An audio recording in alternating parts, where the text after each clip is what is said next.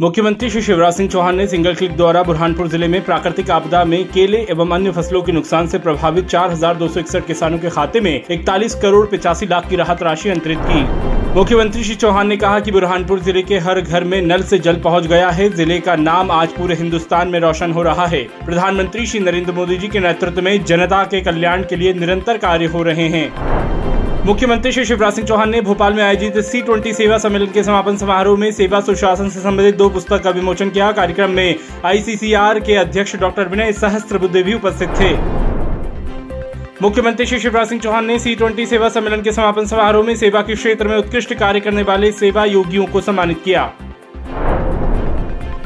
मुख्यमंत्री श्री शिवराज सिंह चौहान ने C twenty सेवा सम्मेलन के समापन समारोह को संबोधित कर कहा कि धर्म की जय हो, अधर्म का नाश हो, प्राणियों में सद्भावना हो और विश्व का कल्याण हो का मंत्र भारत ने पूरी दुनिया को दिया है।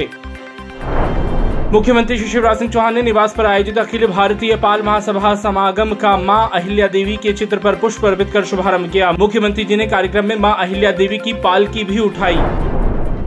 मुख्यमंत्री श्री चौहान ने पाल महासभा समागम में अपने संबोधन में कहा कि महेश्वर में माँ अहिल्या देवी लोक एवं इंदौर में तीन एकड़ भूमि पर माँ अहिल्या देवी का भव्य स्मारक का निर्माण कराया जाएगा।